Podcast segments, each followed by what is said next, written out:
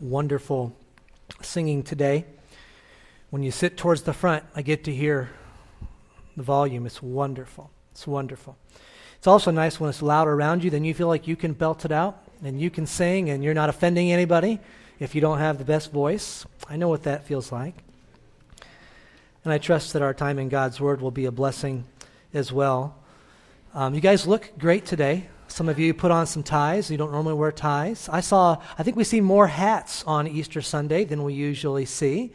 And um, some beautiful babies around here. If you don't get a chance to see some of the babies, go out of your way. And um, I've already put one asleep in the very back over there. I don't feel too bad about that. But uh, you try to stay awake. And I do hope you have a wonderful day where we center everything around Jesus Christ. But God's the one that gave us our family. And I hope you have a nice time with your family and are able to enjoy that. I think God wants that to be sweet on special days like Resurrection Sunday. I'm going to ask you to bow with me one more time. We'll ask for God's blessing on His Word. Heavenly Father, I would ask that you would allow us to very much so be tuned in to the next several minutes as we're able to open your Word and celebrate this wonderful story which is the foundation of our hope. We thank you, Father, for your Son, Jesus Christ. We thank you for his willing sacrifice on the cross. We praise you that his blood was sufficient to wash away the sins of the world. And we thank you for the invitation whosoever will may come.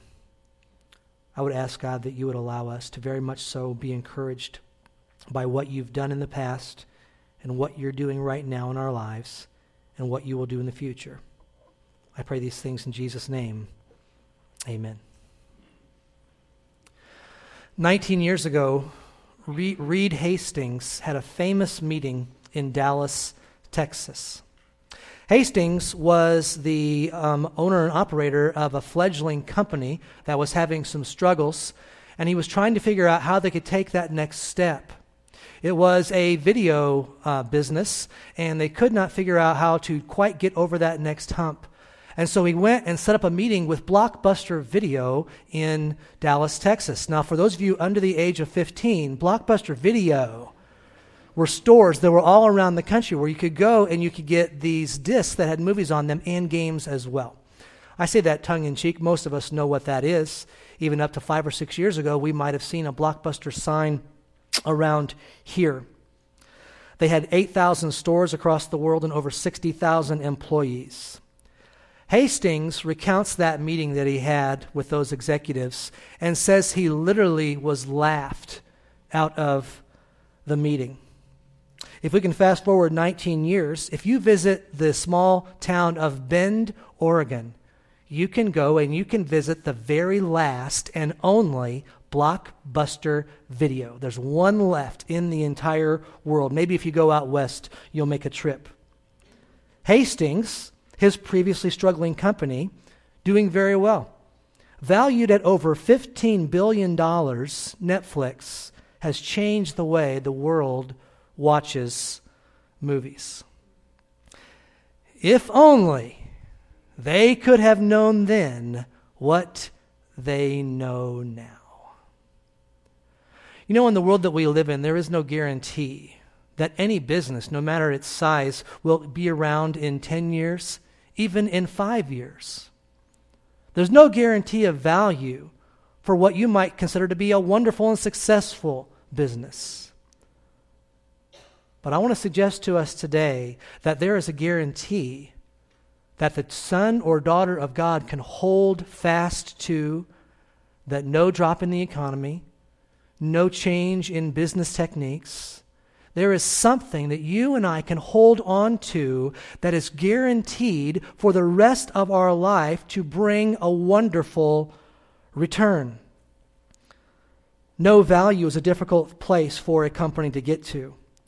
But such a lack of hope is not the case for men and women today. And what we're going to see in God's Word today is that there is always hope for the child of God who will put their hope in the right thing. They will keep their focus on the right areas. There's always hope for this son or this daughter of God. All that to bring us to our text. If you have a Bible, and I hope you do, would you turn to Luke chapter 24, please? Luke chapter 24 in your Bibles. If you don't have a Bible, there should be a, pew, a Bible in the pew rack in front of you. And if you do not own a Bible, take that Bible that's in the pew rack and keep that as our gift to you. Luke chapter 24, and we're not going to read in the first 12 verses. During our praise time, those verses were read to us. The women going, discovering the empty tomb, individuals finding out about it. But what we're going to see are some more events that happened on Resurrection Sunday that I think can help us with this area of hope. I'm going to read a lengthy section starting in verse 13, and I'll go down through 32. It's, it's a wonderful narrative. It's familiar to many of us, and I hope it will bring something new to us as well today. That very day, so this is Easter, that very day, two of them were going to a village named Emmaus, about a seven miles from Jerusalem.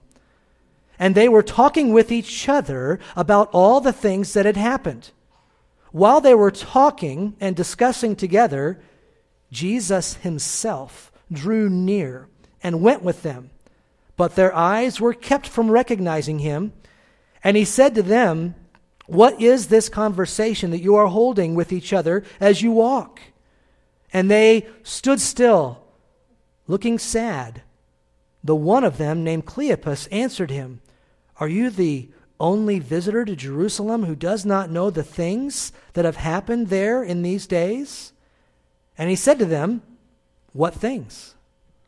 They said to him, Concerning Jesus of Nazareth, a man who was a prophet, mighty in deed and word before God and all the people, and how our chief priests and rulers delivered him up to be condemned to death and crucified him. But we had hoped that there was that he was the one to redeem Israel. Yes, and besides all this, it is now the third day since these things happened. Moreover, some women of our company amazed us. They were at the tomb early in the morning, and, and when they did not find his body, they came back saying that they had even seen a vision of angels who said that he was alive. Some of those who were with us went to the tomb and found it just as the women said, but they did not see him. And he said to them, O foolish ones, and slow of heart to believe all that the prophets have spoken. Was it not necessary that the Christ should suffer these things and enter into his glory? And beginning with Moses and all the prophets, he interpreted to them in all the scriptures the things concerning himself. And so they drew near to the village where they were going. He acted as if he were going to go farther. But they urged him strongly, saying, Stay with us, for it is toward evening, and the day is now far spent. And so he went in to stay with them. When he was at the table with them, he took the bread and blessed it and broke it and gave it to them. And their eyes were opened, and they recognized him, and he vanished from their sight. They said to each other, Did not our hearts burn within us while he talked to us on the road, while he opened to us the scriptures? We'll stop there. When we look at this story and these two characters that are involved, we have the name of one, Cleopas. We don't have the name of the other. We don't know anything about these guys from before this story. Clearly, they're followers of Jesus Christ. They were ones that did not give up before the crucifixion, so they were in a small group. They see everything and hear everything that happened on Resurrection Sunday morning, and they're confused by these things and they're walking from Jerusalem. And whenever you walk from Jerusalem, you're always walking down because Jerusalem's on a mountain. They're walking down and they're walking down to Emmaus. Emmaus is about seven miles. This is about a two and a half hour walk. So if I can ask you to put yourself in this setting, a two and a half hour walk on Easter Sunday, where these followers of Jesus Christ not only had been through all the events of the crucifixion a couple days earlier, but now there's confusion. There's hope that they have held on to for so long that has been dashed, and they're not sure what to believe. And so, of course, they're talking about it. Two and a half hours to talk. And beautifully, God records this story for us.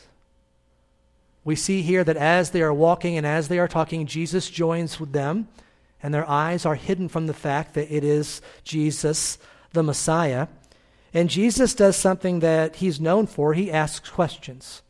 He asks at least a couple questions here. And Christ never asked questions because he did not have an answer or the information. He always asked a question for the benefit of the one that he was asking the question from. He joins them. They don't recognize him. In verse 17, when he asks this first question, they stop their walk. Now, they've got some walking to do still ahead of them. But they stop their walk and they look this man in the eye and they say, and the Bible tells us that they stood still and they were looking sad. Now, we are not surprised by this response. Their countenance reflected what was on the inside.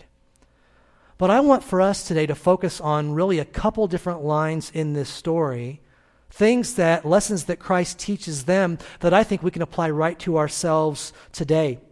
I want to point you back again to verse number 19 so look at verse number 19 again, and we'll read down a couple verses where it says, He said to them, What things? And they said to him, Concerning Jesus of Nazareth, a man who was a prophet, mighty in deed and word before God and all the people, and how our chief priests and rulers delivered him up to be content, condemned to death and crucified him. Look at this next line.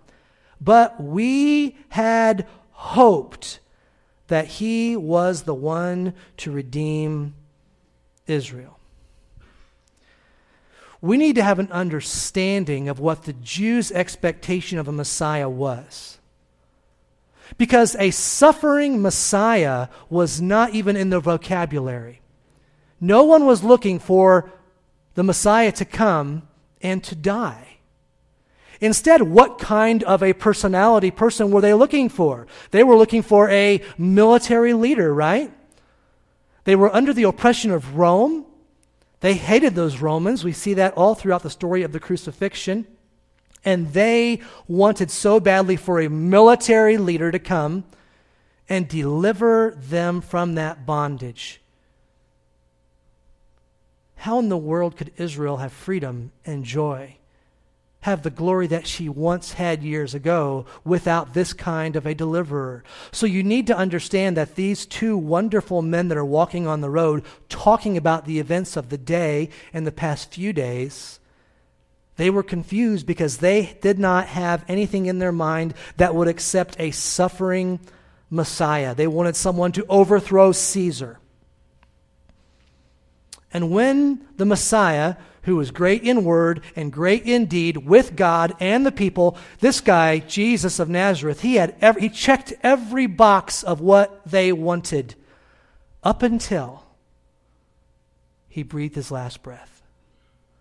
And at that point, their hopes were gone. They didn't know what else to do.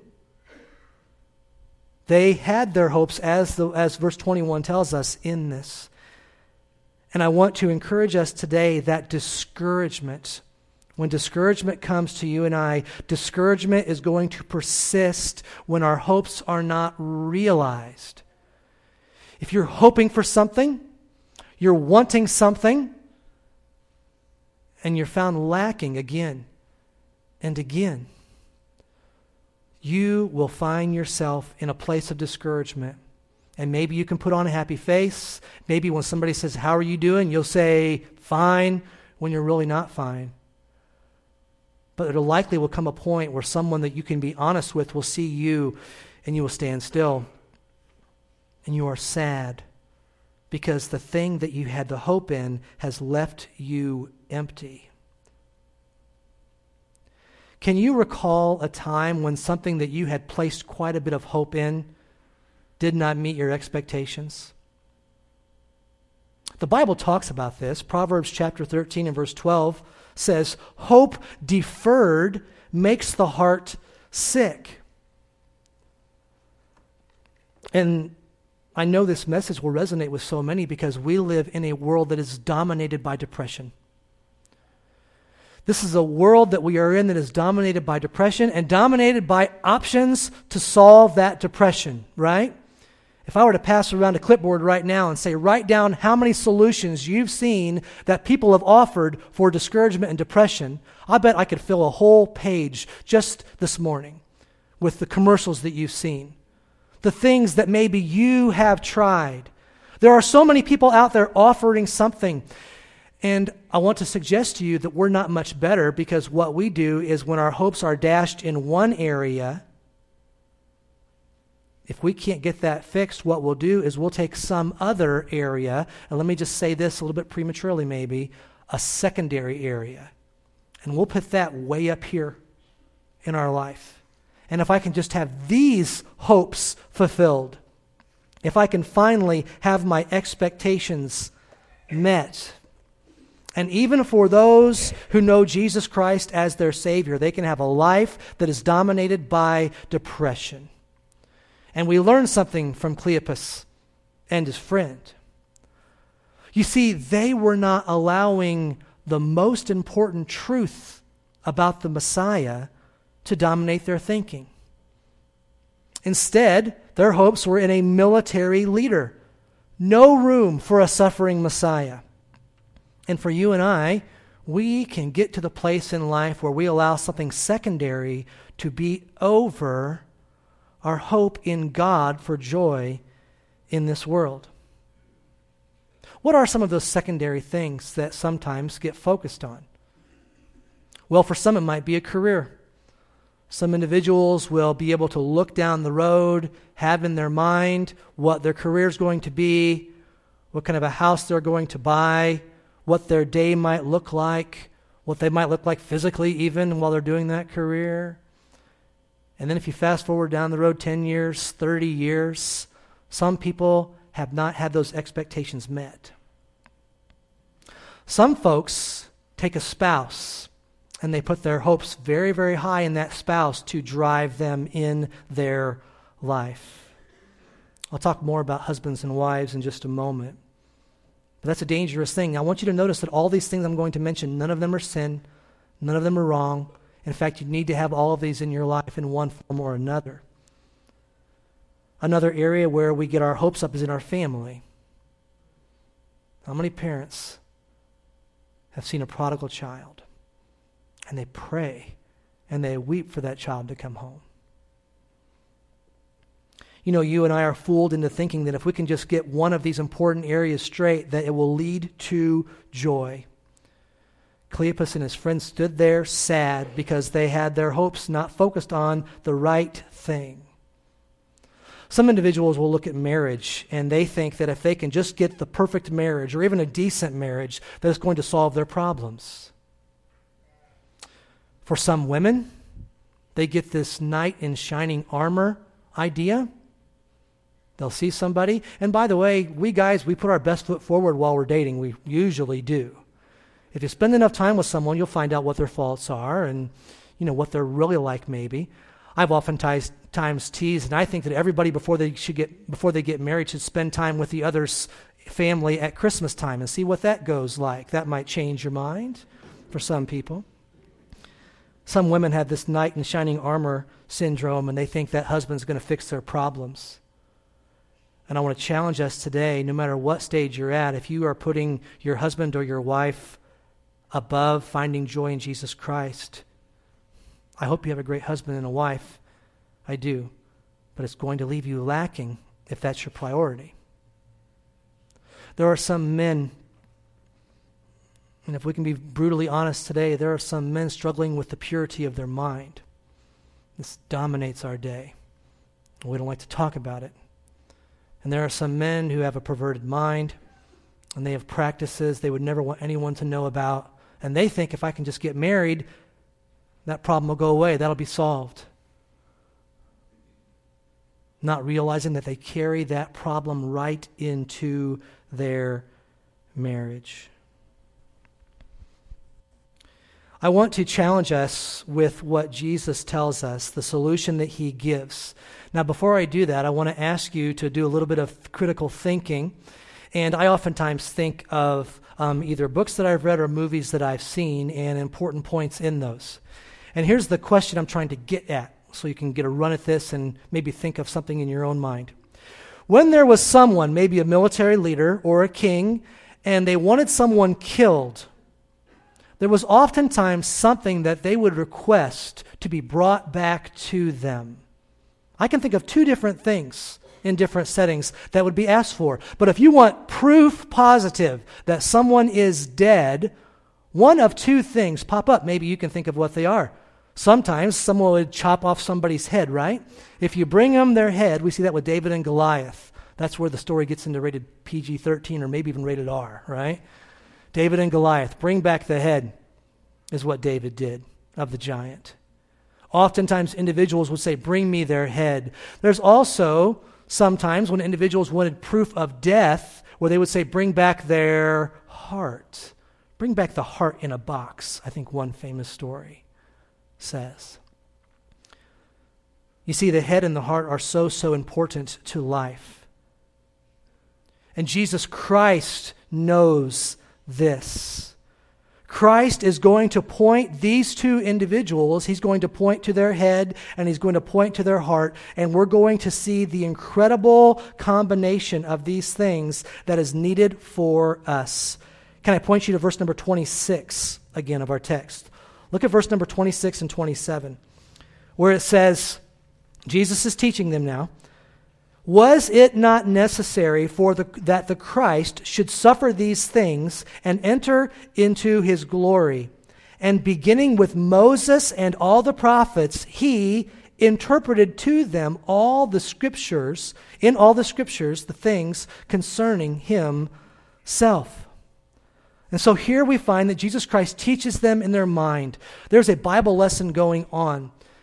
And I'm going to talk about this idea of the importance of our minds and what we're putting in our heads. But can I just take a quick rabbit trail and ask you to look at what, where these guys are at, who is with them, and then the Bible tells us that Jesus, beginning with Moses, goes through a Bible study and teaches them everything that the Bible says concerning himself. All right, what must that Bible study have been like, right? I have written in my Bible next to those words, jealous, is what I have written down there. They didn't know who he was, but do you think he made a mistake in his teaching? Holy smokes. I imagine the next time they had somebody teaching on that stuff, they probably thought, man, you're dropping the ball, man. You're falling way short. We heard they would know then Jesus Christ tell us of these things. All right, let's get back to our head knowledge.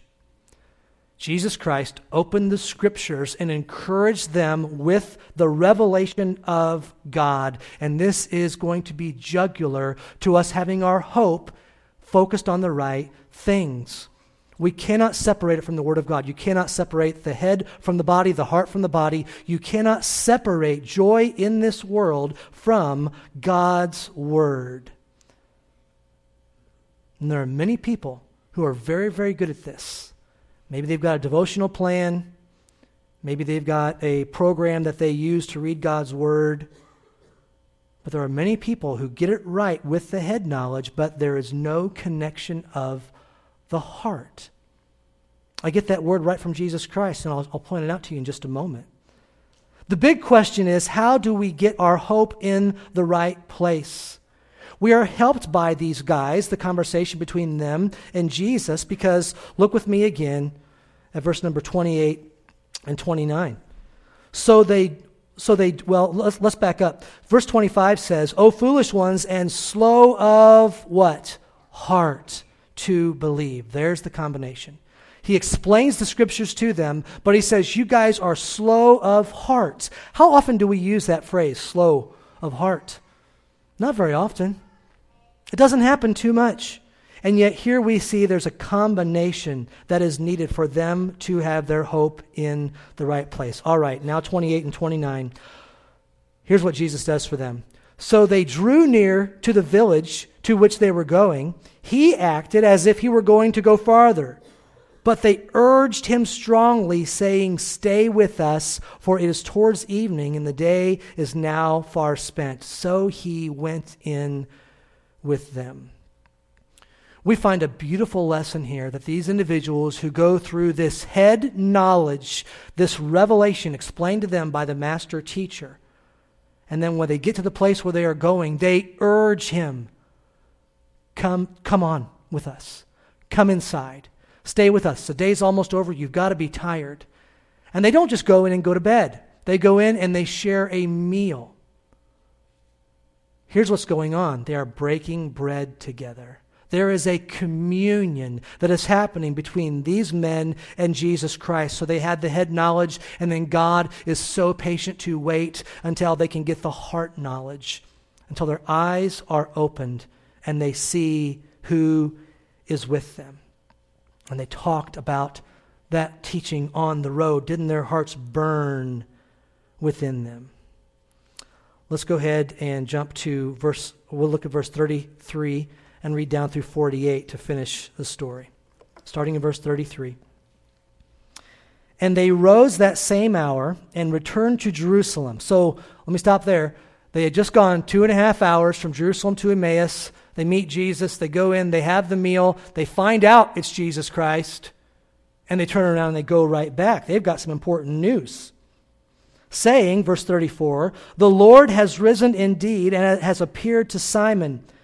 And when they told what had happened on the road and how he was known to them in the breaking of bread, and as they were talking about these things, Jesus himself stood among them and said to them, Peace to you. But they were startled and frightened and thought they saw a spirit. And he said to them, Why are you troubled? And why do doubts arise in your hearts? See my hands and my feet, that it is I myself. Touch me and see. For a spirit does not have flesh and bones, as you see that I have. And when he said this, he showed them his hands and his feet.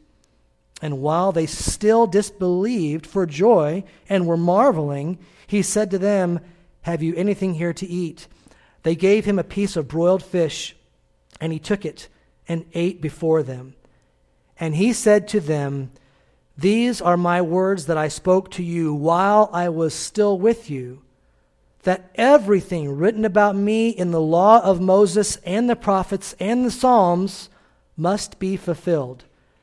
Then he opened their minds to understand the scriptures and said to them, Thus it is written that the Christ should suffer and on the third day rise from the dead. And at that, repentance and forgiveness of sins should be proclaimed in the name to all nations, beginning from Jerusalem. You are witnesses of these things.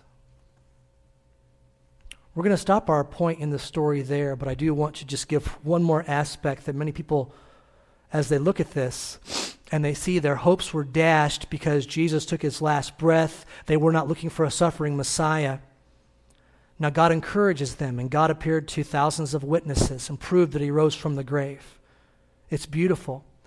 But what is going to happen as Jesus Christ gets back with his followers is he's going to spend some time with them He's going to do some more teaching, some more encouraging.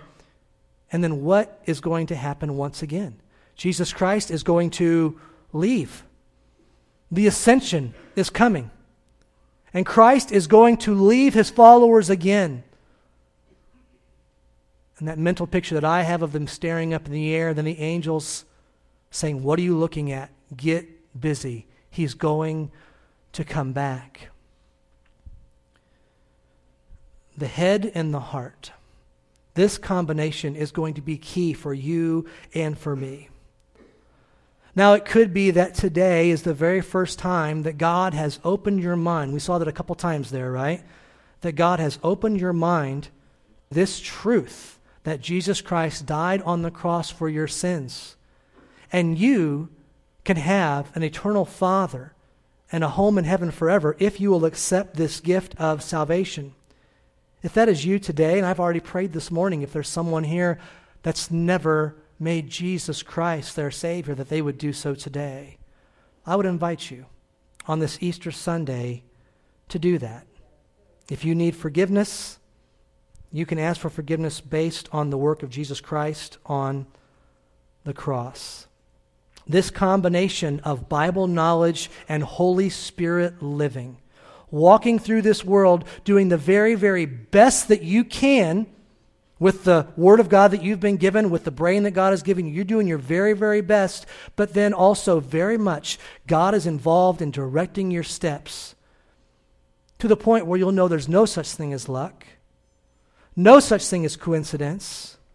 The Holy Spirit working, adding His blessing to what you are doing. This is the beautiful way for us to have our, our hopes in something that can never be taken away. For as long as you live, nothing can take away your hope when you have it in the work of Jesus Christ, not only for salvation, but for the gospel to change your life and how you live from day to day. All right, what can we do with this? What can you do? Well, first of all, this is very practical. Have a plan for the intake of God's Word, the daily intake of God's Word. And I don't want to use that word daily. Some people are going to think, boy, kind of kind of legalistic, huh? Boy, what's going on? But I think very much so, we need to give time and attention daily to God. How can we do this? Well, first of all, have a plan. Maybe you're the kind of person that does not need a plan and can go 20 years and not miss a day. But for most of us, we need to have some kind of a plan. And there are hundreds of plans that are out there. I shake it up. I do something different from year to year, typically. Have a plan for how you're going to take in God's Word. I would challenge you with this listen to the Bible. Even this morning, I pressed the little button on my phone that says press to listen to, and the Bible was read to me. And usually it's somebody with a great voice, better than my voice. And I listened through. I was in Acts this morning. and I listened through about six chapters. Listen to the Bible. This can be a blessing and a challenge for you. And then in, in also in taking in God's Word, involve good Bible teaching. The most important parts that you're reading the Word for yourself, letting the Holy Spirit teach you, but add gifted teachers to your life, whether it be um, throughout the week, whether it be on Sunday. Involve good teaching. That is the head, and that is important. And you're not going to be able to make it if you're not doing this. Your hopes will not last if you're not taking in the revelation of God's Word. Number two, allow time for communion. Allow time for communion. Now, that's not near as easy to give a bullet point list for that one, right? How am I going to produce a tear after my time in God's Word or in my walk with God. Now, sometimes things in your life will drive you to shed a tear. I would encourage you with these things be still. Be still and know that I am God. Some folks are good at being still. Take a nap, I get that. That's not enough. Be still, it's important, and know that He is God. Maybe listen to music it is common that I will be going through my Bible reading, especially in the Psalms, and I will have a song that comes to my head, and I can look that song up, and I can press a button and play that song, and it can be an encouragement and blessing to me. And then don't just leave it with yourself. Talk about what God is teaching you with spirit filled people. Allow yourself to be sharpened. You will not be able to get away from the plan that God has given us today that the local church is his plan for every one of his sons and daughters until he comes back. And I know for some those are fighting words. I get that. But I am sold out. Not only because I work at a local church, but because I believe that for us to have what God wants us to have, there's going to have to be worship, corporate worship, joining together with others, instruction, there's got to be a fellowship, and that doesn't just mean having a meal together, it means sharing life together. And there's got to be expression of God's love. And there are all kinds of areas out there that you can supplement worship, instruction, fellowship, and expression. But there's nothing like what God has given us in the church. That's why He has put us here. And then let me say this final word to you. It has to be the taking in of the heart, the taking in of the mind. It has it cannot be like a lake or a pond. It has to be like a flowing river. like that pl- tree that is planted by the river. That's what it has to be. You can take in so much of God's word and build your head up so big. You can't just check that box and say, I'm good to go for another 15 years. It has to be refreshing. It has to be something that is new to you because God the Holy Spirit wants to teach you something. Be taking in that revelation, but then also maybe that tear that gets shed or that burden for a lost soul. That communion with God, that has to be something that is ongoing. And as we put these two things together, we find that we are able to walk in this world and have our hopes in something that can never be taken, away, uh, be taken away. Cleopas and his friend were looking for a military leader. That's what they had put their hopes in. Can I challenge you today to look higher than whatever is the top rung right now for you? Put Jesus Christ and his hope that he will bring for the rest of your life in first place. Use these days well and know that He loved you so much that He died on a cross for you, conquered the grave, and conquered sin so that you and I could have all eternity. Let's pray. Heavenly Father, when we look to this familiar story, we are continually blessed May it never grow old to us. May we hear it talked about thousands of times and still want to hear it more. May we be saying the line from that old song, Tell me again the story of Jesus, because we are involved in that story. I thank you, Heavenly Father, for what you have done in giving us this wonderful gift of the crucifixion of your Son so that we might have life eternal. And we are able to look back in hindsight and see that there had to be a suffering Messiah, there had to be death so that we could have life. I'm going to give you a chance to pray. If you are here today and you've never asked Jesus Christ to be your Savior, would you just stop right now and say, God, would you forgive me of my sins based on the work of your Son on the cross and make me your child today? It doesn't have to be more complicated than that. If He's pulling on your heart, there's a communion that's going on and He's pulling you. Pray and ask Him for forgiveness right now. Maybe you're here today and you've got your hopes in something. That's a good thing. And you need it to be improved. But you need it to be in the right perspective, in the right placement. You've allowed something to be higher than God. Take a moment to pray about that.